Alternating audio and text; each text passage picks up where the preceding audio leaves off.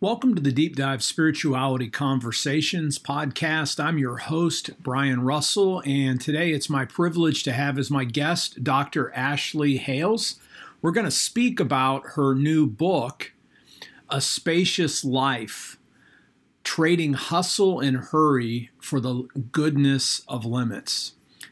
Ashley holds a PhD in English from the University of Edinburgh, Scotland. She's a writer, speaker, and hosts the Finding Holy podcast. Ashley's married to a pastor, and she's the mother of four young children. Her writing has been featured in such places as Christianity Today, the Gospel Coalition, and Books and Culture. She loves speaking around the United States, and she's also the author of Finding Holy in the Suburbs. You can connect and find out more about Ashley at aahales.com or on Instagram or Twitter at aahales. I'm really excited about this conversation. We're going to do a deep dive into to a spirituality that envisions life as being spacious with the key to moving into that spaciousness, not simply doing more, but instead embracing the God given limitations in our lives and finding, maybe surprisingly for some of us, that by embracing our limits, our life actually gets bigger. Let's jump right into the conversation. Welcome to the show, Ashley. It's so great to have you. Thank you. It's a pleasure to be with you. Yeah, can you uh, just start by sharing some of your key moments in your own spiritual journey that led you to speak and teach and podcast and, and now write this uh, new book, A Spacious Life Trading Hustle and Hurry for the Goodness of Limits? Can you talk about yeah. how you got to this point? Sure. Well, I, I started out with a PhD that took a very long time because we have four children and I pushed pause after each child was born.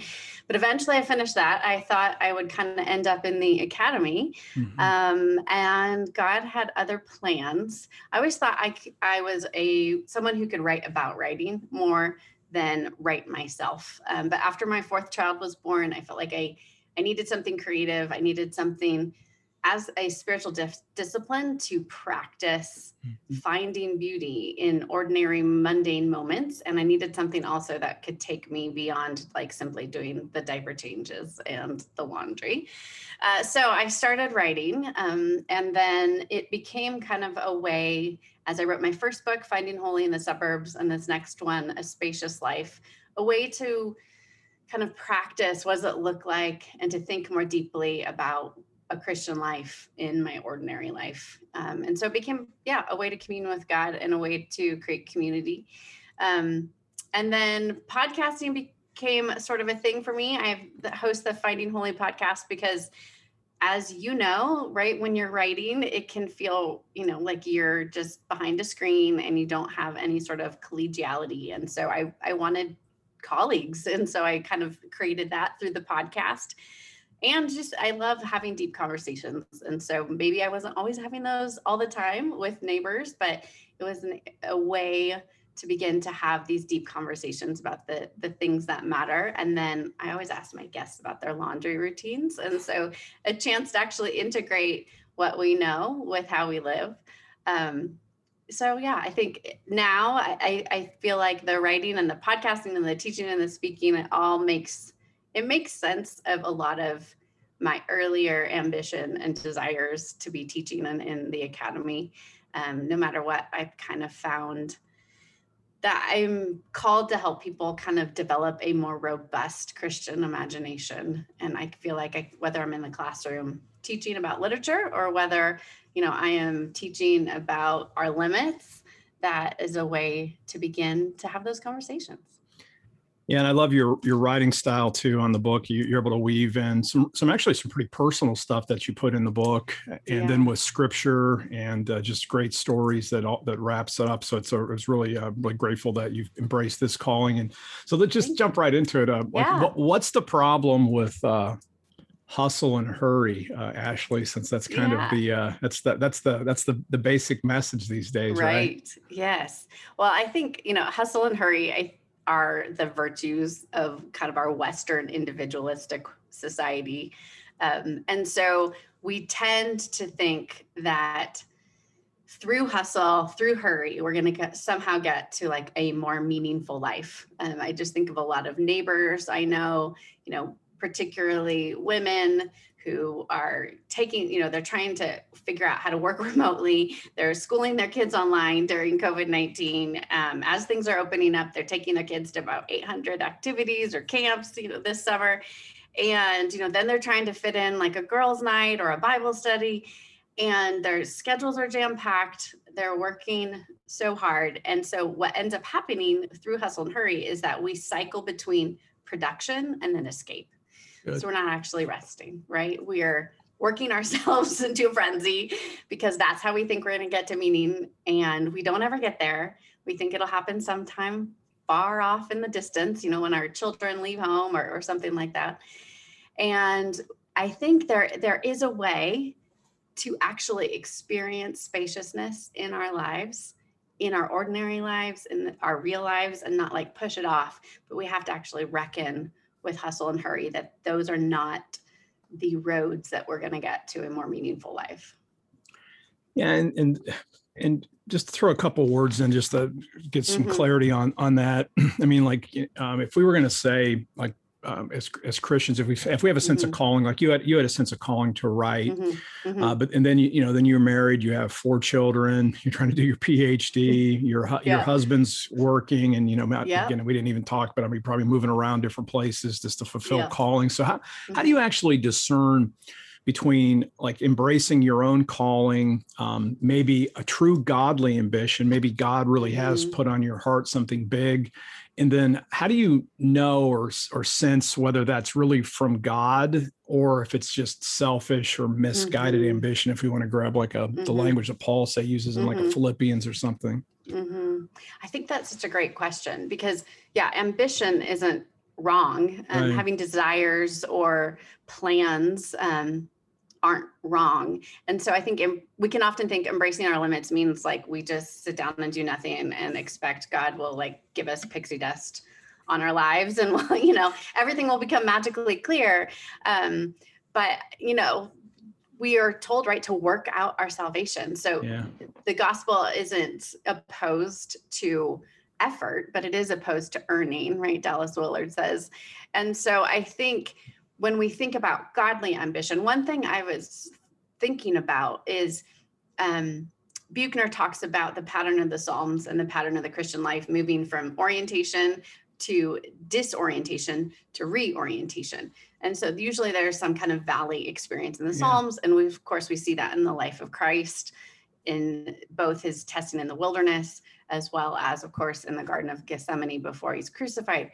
And I think that our godly ambition will probably follow some of that pattern um, versus I think we like maybe a, a more, you know, misguided ambition we think will always go like up and to the right, right? That the trajectory is always improving. You know, that you move from your cubicle to the corner office to partner of a law firm and you know your children are always beautiful and perfectly behaved um, but you know it's those valley experiences those disorientation i think that helps us to reframe some of that ambition so that it's chastened a little bit um, and i think too maybe even the way in which we can hold our ambition more loosely um, to be okay with giving it up i think gives us a clue a little bit about how we are using it either for god's kingdom or for our own kingdom uh, it's really helpful, and you know, you used just a couple of words already. That um, mm-hmm. th- you've used the word identity, I think at least once, and you've meaning a couple different times. And we threw in mm-hmm. ambition.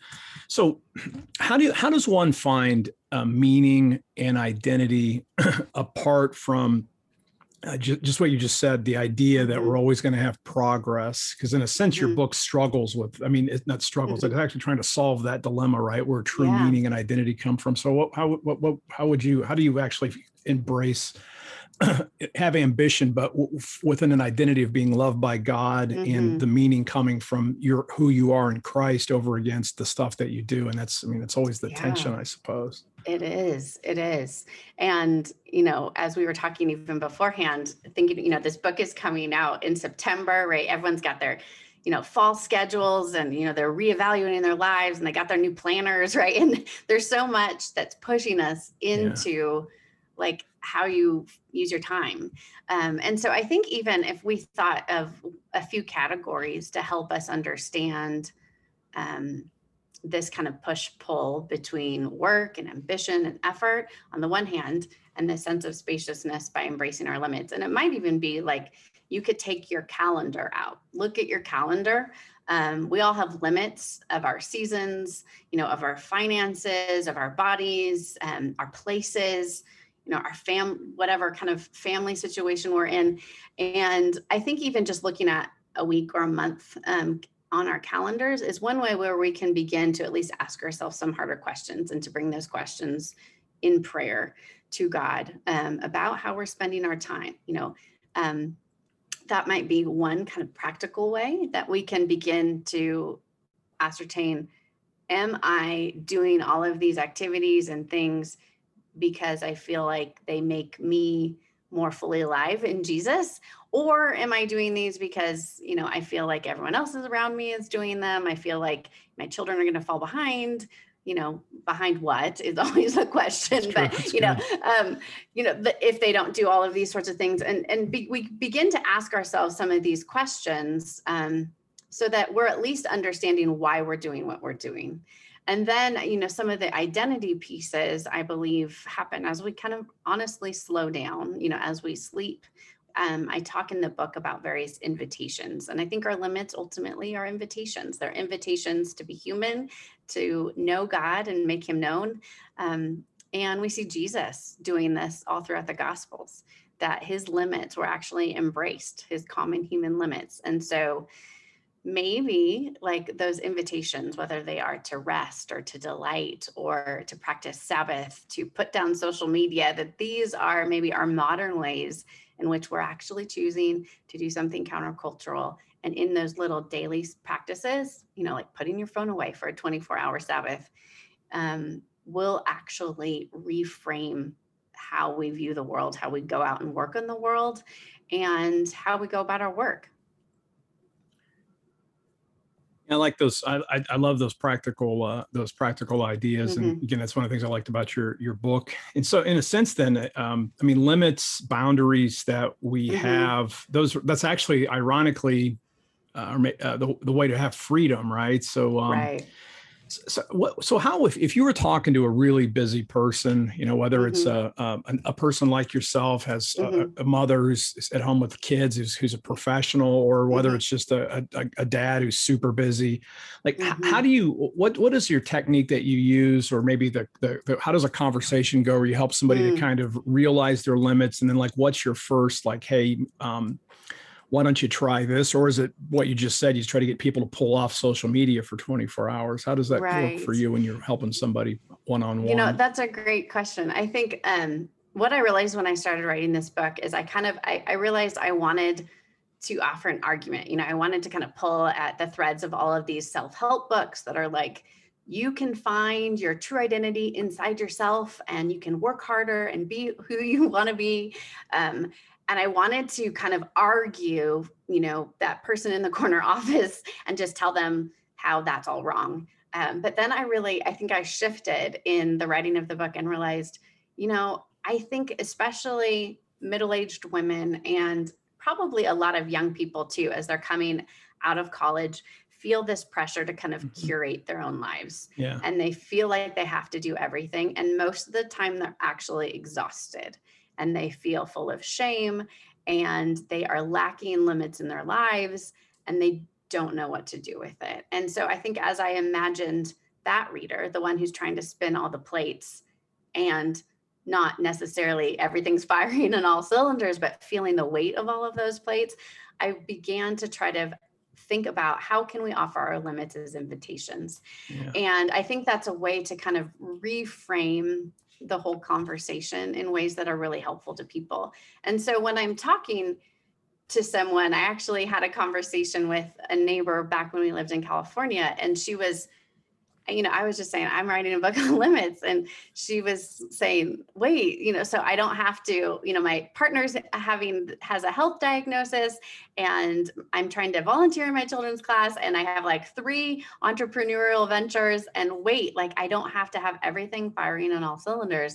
And I was like, no, you can be human. So I think even just telling people like, you can be human, you don't have to be superhuman.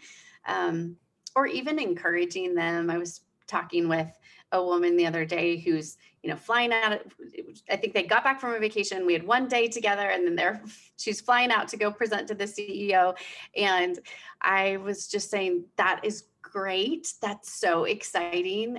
But like also i hope you have some downtime you know? So even realizing there will be seasons that are full and then then you know realizing we're human and that we need to recover from some of those seasons too or just putting those sorts of rhythms into practice are great kind of markers to remember our humanity yeah, I like the the section you had. I just remember the part of the book that you were kind of mm-hmm. just mentioning where you say like you'll go with have a super busy week, which is fine. There are seasons of busyness, but I, you know, I yeah. love even my own coaching talking about seasons. You know, even mm-hmm. professional athletes, they may, you know, yeah. or even a Navy a Navy SEAL can go without sleep for days, but when they're done with the mission, they actually right. sleep and stuff. And so, but a lot of times right. we don't get that memo and we just um, jam as much yeah. as we can, and then um, you never get a chance to do what you said be human and it just ends up being a, a, grind and you just end up burned out or even even you know and even like as you know we're talking to a lot of christians on this podcast yeah.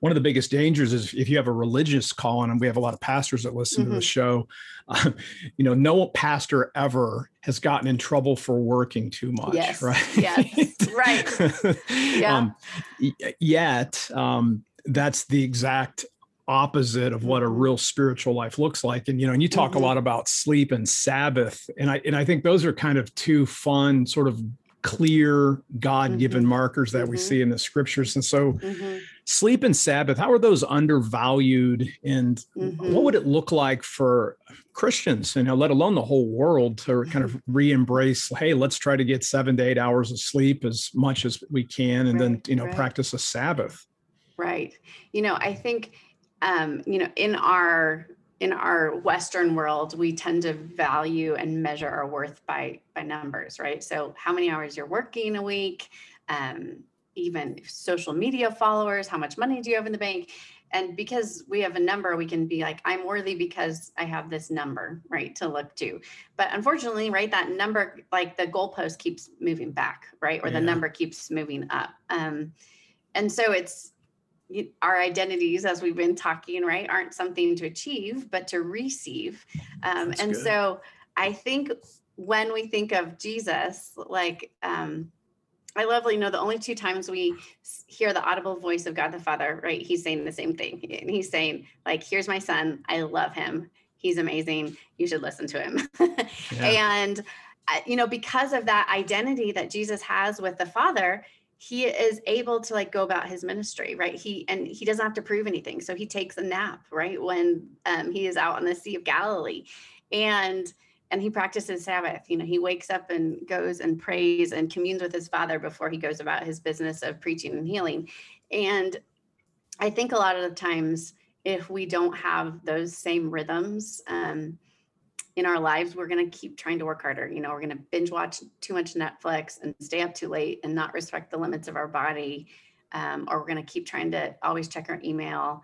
Um, we're going to think, okay, sure, I'll I'll do this Christian thing, right? I'll go to church, I'll go to worship.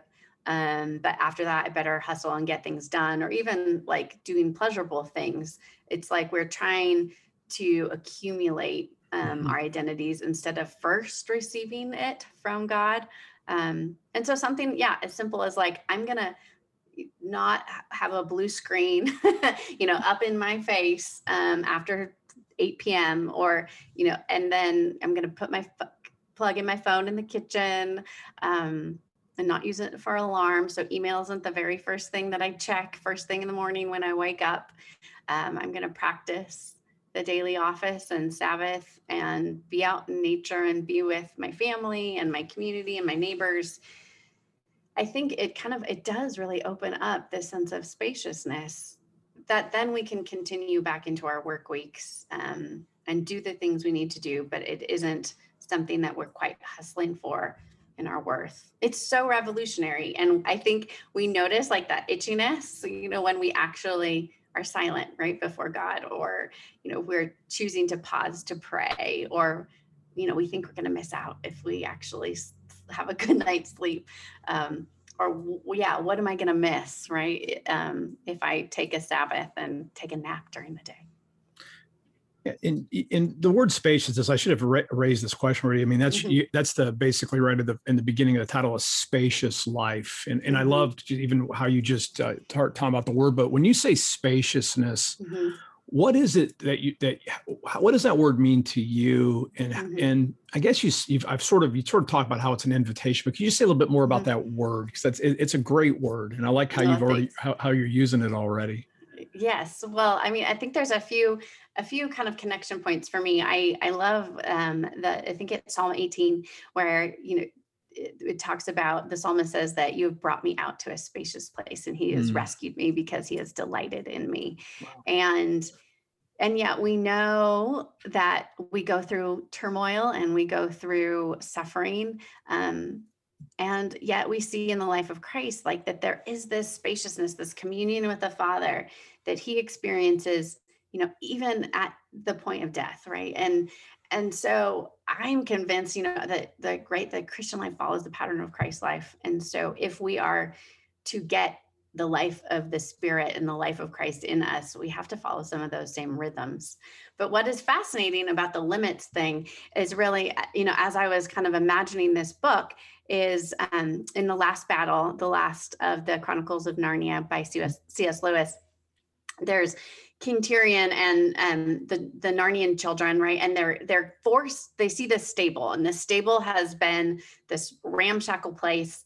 Um, it's been the site of the false god Tash. They get like backed into a corner in the battle into the stable, and there's this beautiful line Lewis has, and he says, um, Tirian says, you know when they're they kind of like are actually in in this whole another dimension right? They come into the stable and it expands. It's kind of like those those tents right in harry potter where when they when they get in and all of a sudden you know there's like a whole mansion inside this very small space that looks really small and homely and tight and restrictive from the outside. And tirian says you know oh the inside is actually bigger you know than than the outside and lucy comments yes you know that in in our world too once the stable held the whole world. And and so as i was meditating on these sorts of things i think limits are like that too. They're like that stable that when we look at it and we're like i don't actually want to embrace my human limits. I think that's going to feel like death and something restrictive something ramshackle and falling apart and i don't think i'm going to be safe there. Um, but once we enter in we find that the inside is actually bigger, that something expands. And so I think as I was thinking through it, the idea of spaciousness as a form of rescue that also has this paradox to it became a really important way to think about how we move forward. I, I, I love that. I, I always um I like to talk with with folks in my in my coaching with um mm-hmm. about always have them make cleanup lists and I always because mm. it is like the idea because it's like to me the spiritual spiritual discipline spiritual formation it does that's why I really like your title and I like the word mm. spaciousness that you know it's it's ironic that um you, your life actually does get bigger and it's not mm-hmm. exactly easy to tangibly describe that just you know like we're doing but in the sense it's if you trust god enough to, yeah.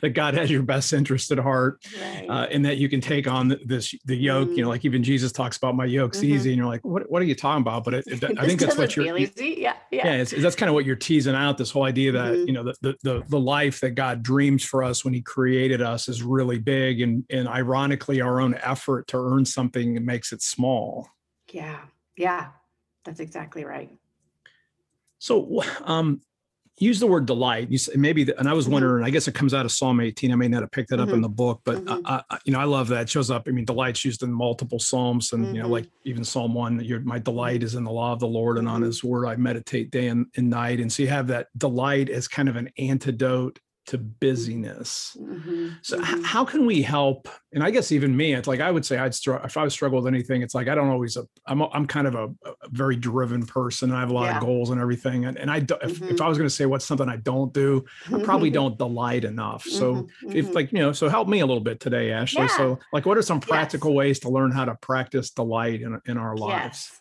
I think that's such a good question. And I I felt like I used to be good at delight and I've as I've aged, I feel it's harder, right? Because there's so many responsibilities, um, so many worries about what's going to happen or or whatnot. And so I think delight though is a muscle like hope mm. and it grows uh, the more we the more we use it.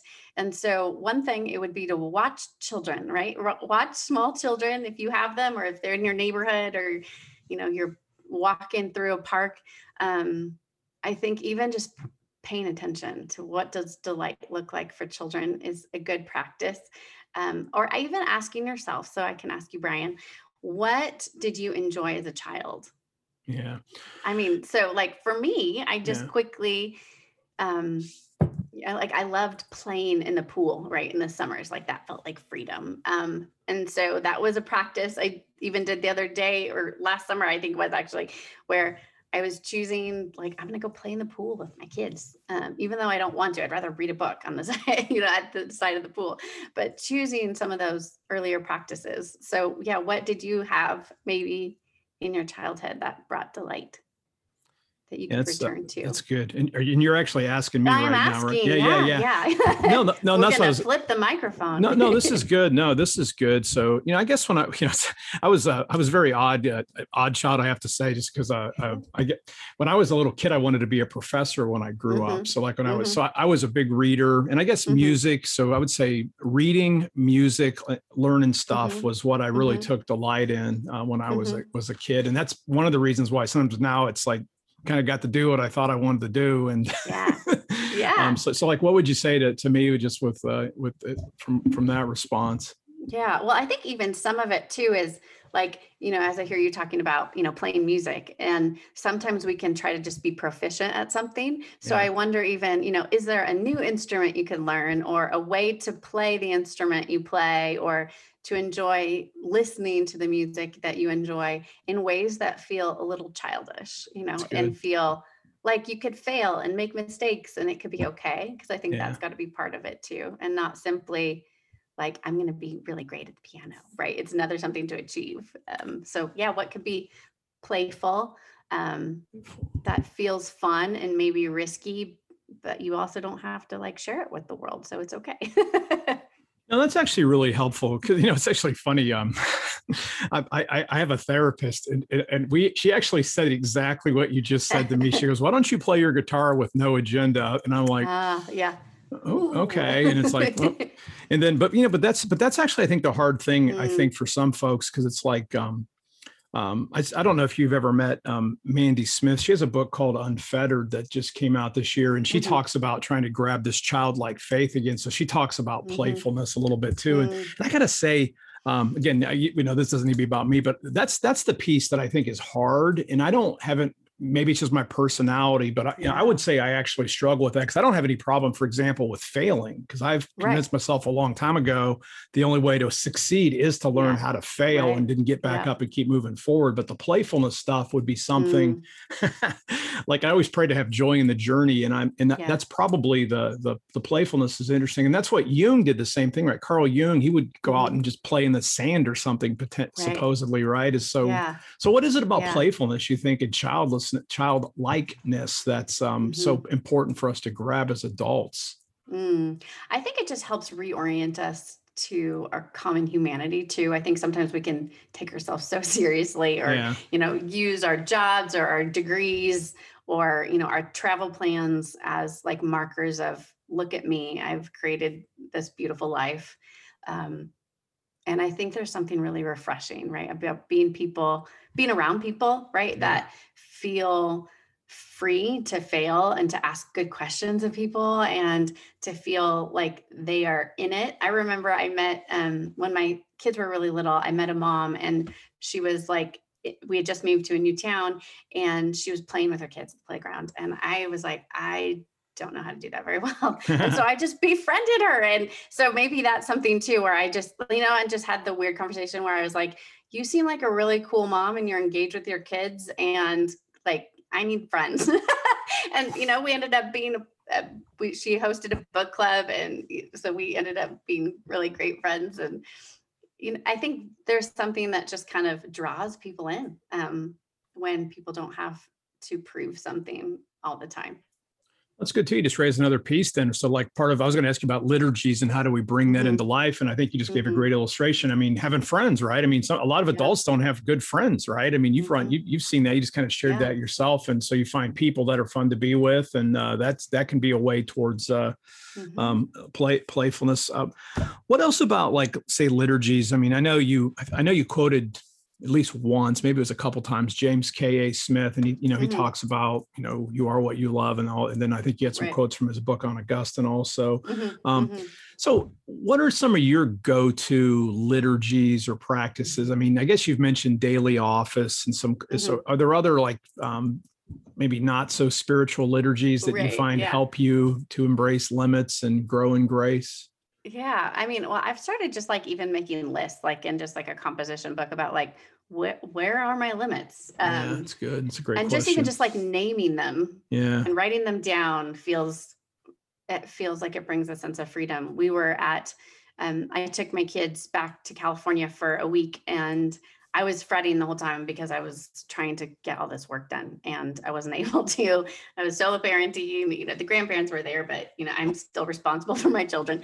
And, you know, I just realized, okay, like I can't, I can't do it all. And worrying about it isn't making me actually do the work. So what am I going to do with it? And so part of it was one, writing down my limits and two, like just writing down everything I needed to do. So it just got out of my head. Like a brain dump as um, a spiritual practice can be really helpful too, so that we have space for people and for God and ourselves, and instead of turning everything around and around in our heads. So yeah, a brain dump as a spiritual practice can also be be helpful with your limit list. And do you and would you do something like that again? That that sounds like it could be a journaling practice. I guess you can just yeah. do it mentally. So is that like um, I mean, is uh, do you recommend people do that like in the morning, in the afternoon, or just any time for something like that? That's a great idea. Yeah, I think you know whenever you find yourself continually turning things over, um, yeah, just get out a piece of paper, dump it there. You can also use it as a form of prayer, right? As here, God, and bring you you see all of these things that are swirling in my brain would you bring peace uh, to my brain and help me know that my who you say I am is as important as if I do or do not check everything off this list. See, I think that's that's a great great way to frame journaling too. Obviously, the mm-hmm. like prayer of excellence has always been thought of mm-hmm. as a mm-hmm. prayer, but mm-hmm. you, but just what you just said, I mean, who who would think that writing my limits down is a prayer? But it, really is, and yeah. so I, I think I love I love how you just the way you just did there. I think it's wonderful. Now, if I'm um, we live in a weird time now, right? And so we've had mm-hmm. this COVID stuff. It's been super hard on parents that have children with the figuring out how to do school. If you have a mm-hmm. like a child that has special needs, even more scary. Yeah. Like you know, like one of my one of my grandkids has cystic fibrosis, so that's put a lot wow, of pressure yeah. on you know the um, mom, the, my um, my stepdaughter, and um, mm-hmm. um, well, and all of us. We you know we were we, have out just had to be super mm-hmm. extra careful and stuff. So um, you know, so it makes it hard to work um, for mm-hmm. some folks. And then we have, um, you know, long term, our, our economy's had issues with people sometimes being underemployed too. So mm-hmm. when we're talking about the desire to do it all, some people don't would probably like to have the shot to go for it, but right. they don't have it. So, what's a spacious yeah. look life look like for a person that doesn't know the time crunch because of right. life, the way the circumstances have gone for them? Mm-hmm, mm-hmm. You know, I think no matter our employment kind of history, you know, the, our limits, if we let them, can invite us to know God and to mm-hmm. make Him known, and for Him to know us. Um, so I do think that that transcends right how busy we are. I think often the limits look scary um, to someone who is busy and achieving so many things. Mm-hmm. And limits can look scary to those who are underemployed because it feels like, gosh, I'm never, you know, I'm never going to quote unquote make something of myself or, you know, I'm stuck in this retail job when I'm overqualified, um, but there's no other jobs. And so I, th- I think when we let our limits to of seasons particularly be a gift uh, we can press into them instead of fighting against them i um, i have a, a quiz at on my website at a spacious.life where I, I ask people what's their hustle habit and you know regardless of our employment history, I think we can ignore our limits or we can try to control our limits or we can blame other people and circumstances or we can fall into like a shame spiral. And I think we can do those, you know, if let's say you have a degree, a master's degree in in, you know, masters of fine arts or something and you've written a fabulous novel but no one's picked it up and so you're working at starbucks 20 hours a week um, and kind of cobbling together odd jobs you, you, know i think we can say oh well here's the limits of this season but i'm you know and we can tend to ignore them or that person could choose to like blame all of these systems um, they could blame their you know their their loans you know we could blame everything and say the problem is out there or you could choose to ignore that kind of limit of that season and just you know throw yourself into work or throw yourself into a relationship. And none of those then are actually enabling us to both maybe accept a limit that we have in this moment or actually bring that to god and to feel like we are known by him mm-hmm. and he understands that and he will help us walk through that limit i think most of the times we tend to choose one of those four ways of pushing off a limit um, and so i would just encourage that person to press in, um, to press into that limit, to walk through maybe that loss and that pain, and know that we have our Savior who did the same thing.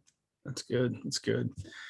And so, oh, what's next for for you, Ashley? Do you have a um, again? I know. Well, I guess what's next is you're working on getting the your your book out into right. the world here. But yes. uh, do, do, you already have uh, something else in the works long term? Do you have like a like a research project that you're continue mm-hmm. to build? I mean, you had your first book on. Uh, finding holy in the suburbs. Now you have mm-hmm. spacious mm-hmm. life. Um, do you have mm-hmm. uh, some longer term goals over the next five or 10 years about what might be next for you? Yeah.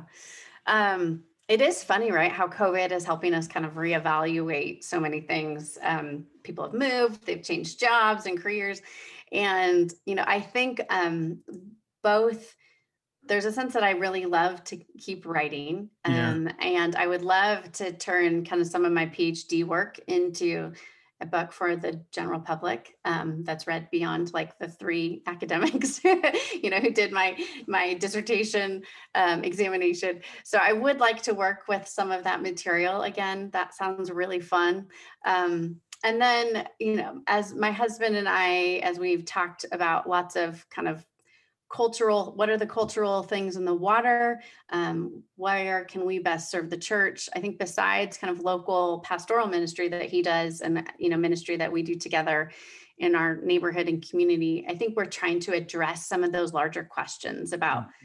you know the ways in which these narratives of unconstrained freedom have actually caused a lot of pain um, and hurt for people and what might be some you know ways in which we could reassert a good sort of institutionalism um, and communal identity for the church. So we're working on what that might look like um, to bring together some good questions and practitioners and academics and writers and thinkers. Um, so hopefully that becomes a thing in the next, yeah. yeah. in the next uh, few years. But um, yeah, that's that's what we got going on. this, this is kind of a strange question, but I like to ask it to see what people say. Is there a book that you're afraid to write that's mm-hmm. inside of you somewhere, or you've at least thought about it, but you've never even put a sentence to paper for it? Uh... Yes, I love that question. I think it's a good question. Um, I think I know every book is a book I'm a little bit afraid to write, like, oh, what's going to happen with this one? Um, and, eh, you know, I just realizing that there will be a lot of, of loss and work and internal work that's required. And so, yeah, like yeah. everyone else, I, I want to fight against that. Um, I would like, I have never really written fiction and I would mm. like to try that. And I think yeah. sometimes I can just, I'm, I already know it's going to be horrible, but it would be really fun to try. yeah. so that's something I would like to make time even right when we were talking about play, um, you know, choosing okay, like I'm going to give myself 10 minutes, right, to play the guitar poorly or to write a really bad novel. and uh, just those 10 minutes is a form of play. And so I think sometimes that that might be a way to go forward. That's good. That's really good. So, um, for you, your uh, in your typical day, when you talk about having limits and such, what what what does mm-hmm. your day look like in terms of like your own personal? And, and, you don't have to be any more personal than you want to on this question, but like, what's a mm-hmm. rule of life look like for you right mm-hmm. now with having mm-hmm. small children and um, just being busy like you are? How does what what mm-hmm. what does your rule of life look like? Yeah, you know, I think we have, um, in all of our ministerial contexts, we have led people through Pete Scazzero's emotionally healthy spirituality course. That's and so stuff, yeah. it is. So that has been helpful, both like the communal aspect, but then it helps you practice the daily office and Sabbath and and then be talking about all of these things in community um, and then developing kind of a rule of life. I feel like our last year and a half have been full of a ton of transition um, we ended up homeschooling our kids last year because four kids and COVID and work changes. Um, and so I am hopeful once fall starts to feel like, okay, I can kind of re-enter that conversation about what does a rule of life look like when we have a little bit more we have good limits right? We have my kids will be in school and they'll have a few sports things that they're doing and so it'll allow me i think this space in which to know okay what are the things yeah that bring delight what can i do um, hiking, being out in nature, practicing the daily office and Sabbath. One thing we always do for our Sabbath is we make sure we have dessert that day, right? Oh, and um, and we have dessert first. So I think my youngest daughter thinks that that's what Sabbath is is dessert, but that's okay. At least there's a positive connotation at this point. Um, and so I think you know those sorts of things will continue, but I'm excited to kind of see as there is some sort of normalcy, I hope, this fall um, to see what kind of formational practices. But you know, it's it's the daily office, it's the weekly Sabbath, it's like a monthly call with my spiritual director. Um, and then I've actually started doing um, I've put together some like pocket practices that I call um, practices you can keep in your pocket. And you know what I envision. So I've been starting to do some of those, and I put them together kind of as a pre-order for my book. Um, but you know they're just little like little cards um, yeah. that people could keep. You know i just imagine like the woman who's in the carpool lane and maybe despairing about her life. You know you got your pocket practices to you know to read a bit of scripture or a truth to remember or you know a question to invite you know some reflection and that you know that these might be you know just small spiritual disciplines that we can take out you know in the middle of our day or you know alongside our bible reading in the morning that might help help us actually connect the dots between what we actually believe and how we live. That's good. I love the thing with the sabbath with your I think you said it was your daughter about uh, yeah. associate with, with dessert. That that yeah. I mean, what a great memory that's going to be long term for her, and, right. and, how you're and you're teaching the faith. Because I just remind me when my uh, my kids are grown up now, but uh, mm-hmm. uh, my, when my 23 year old was, geez, I think three or 4 mm-hmm. she associated going to church with being with her friends. Mm-hmm. And, and I love that. So I just remind yeah. me of that. So thanks. So thanks for that. We can learn yes. a lot from from kids about the what, everything you've been talking about. So that's really cool. So, yeah. what would be um, what what are two or three books outside of the Bible that have really helped you and you're thinking about spiritual formation or, or really mm-hmm. helped you help shape you spiritually yourself? Mm-hmm. You know, I think um, one book that I kept coming back to when I wrote my first book was um, The Return of the Prodigal Son by Henri mm-hmm. Nouwen because uh, that was that story about um, who God is was so formative for me to just kind of meditate on. Um, I think we we can say that God is good, but I think I had experienced moving back home to the suburbs. Like I knew that's what He had for us, but this was not my life plan, and so um, kind of meditating on that book um, was a way to begin to realize not just that you know we're the younger son but you know but we're also the older son standing there in, con- in condemnation.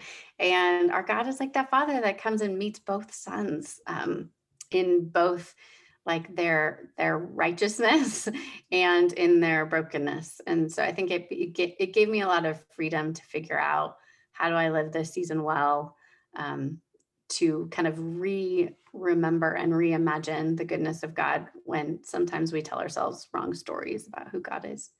And more more recently, um, I've just read Stephen Garber's Visions of Vocation, and one thing he talks about in that book is how what we know leads to responsibility, and responsibility leads to care. And I just I think it's just a helpful way to think about vocation and calling. Um, in kind of very practical ways that knowledge leads to responsibility because most of the time we're just like oh i just know this thing. But if we know it then we're responsible for it and not only responsible but then we're invited to care. Um, and i feel like that feels like a hopeful message and then the last thing, uh, Ashley, uh, what where can folks find out more? I mean, you mentioned I think it was spacious.life where you can get a mm-hmm. quiz. I mean, where, where would be if yes. folks want to connect with you online? I'll put, I mean, I'll have your other links. I can right. put them in, I'll put them yes. in the show notes, but where would be yeah, the best the, place for folks to find out best, more about yeah, you? the very best place would be, yeah, it's a spacious.life. So it's the title of the book.